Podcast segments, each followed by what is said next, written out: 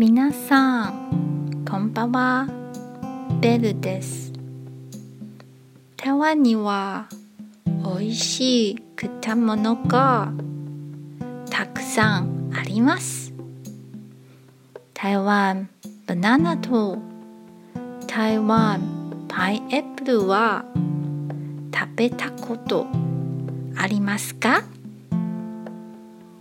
他にもパパイヤかドラゴンフルーツもありますよ。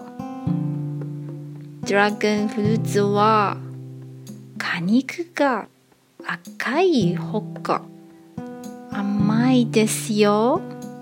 台湾に来たら食べてみてくださいね。今日も一日疲れ様でした。ゆっくりお休みくださいね。じゃあ、またね。